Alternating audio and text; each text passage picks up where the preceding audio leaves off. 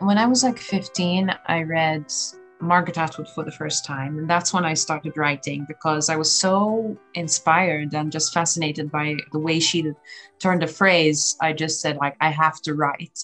And when I found like that I could do something to tell stories, it's like they were building up inside of me and I managed to get so much out. It just felt awesome.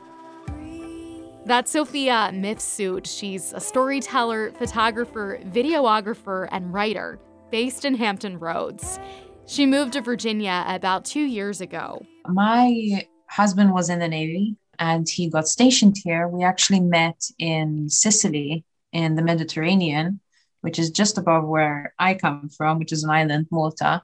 I did the copious amounts of paperwork and I came here also to like be with him and make my life in America and see what art I can create here. Since then, Sofia's found all kinds of creative partners in Hampton Roads to work with, like local models, a drag queen, a fashion stylist named Marie. And the art they've created together is eye catching and whimsical.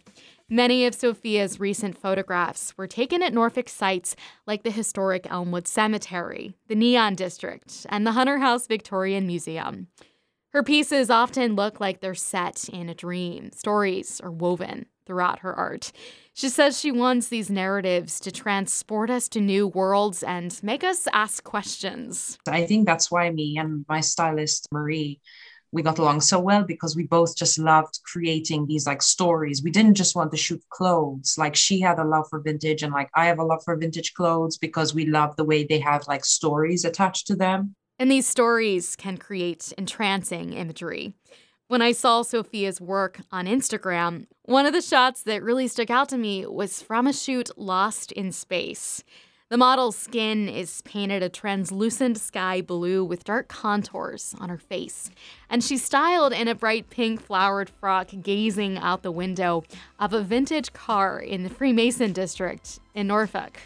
We took like multiple decades and created this narrative of this alien being who was trying to find their place on earth and like was making their way through the 50s and the 60s and the 70s and like not being able to feel at home because they're the only alien being there but kind of looking for their place on earth which is how we feel kind of as creative sometimes and like moving and living in new places and trying to find our our tribe and our people kind of